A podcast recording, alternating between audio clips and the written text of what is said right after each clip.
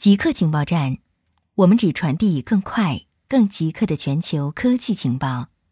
首先插播一则通告：之前每周二播出的《极客情报站》特别版已经独立更名为《赛博故事》，成为独立专辑。大家可以在科技行者找到新专辑，请大家关注收听。Popcorn 开源项目因 DMCA 通知被 GitHub 关闭。代表美国主要电影公司和流媒体公司的美国电影协会向 GitHub 提交了 DMCA 删除通知，称开源项目 Popcorn Time 广泛侵犯了电影和电视节目的版权。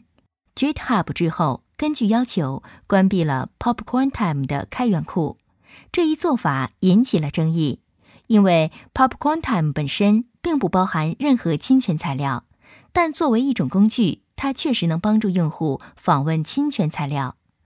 作为一种工具，Popcorn Time 整合了 BT 下载和流媒体播放器，能提供类似网飞的盗版内容流媒体服务。Lineage OS、Ghost 和 DigiCert 服务器遭黑客入侵。过去几天，黑客利用了两个最近披露的 Salt 漏洞，入侵了 Lineage OS、Ghost。和 DigiCert 的服务器，Salt 是一个监视和更新服务器状态的开源配置工具。上周，安全公司 F 杠 secure 的研究人员披露了两个漏洞：CVE-2020-11651 和 CVE-2020-11652，允许远程攻击者绕过身份验证和授权控制，以肉的权限执行命令。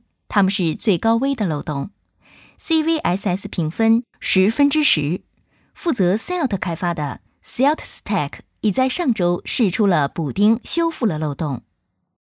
Lineage OS 是一个非常受欢迎的 Android 分支。开发者表示，对其服务器的攻击发生在周六晚上八点左右美泰时间，在攻击者未进行任何破坏前就被发现。源代码以及相关构件未受影响，与主基础设施隔离储存的签名钥匙也未受影响。Inkscape 1.0发布，自由软件向量图形编辑器 Inkscape 项目在开发近二十年之后正式试出了1.0版本。Inkscape 1.0最引人注目的变化包括重组工具箱，排列次序更合乎逻辑，改进。LevPass、FAct、LPE、LPE 的可搜索选择对话框有了更完善的界面描述，还可以标记常用 LPE。Inkscape 项目诞生于2003年，历经十七年发布正式版本，而 Inkscape 项目是另一个最早发布于2000年的 Salt iPod 项目的分支。Salt iPod 项目。则是最早发布于一九九八年的 Gel 项目的分支。固定时间，固定地点，我们下次再见。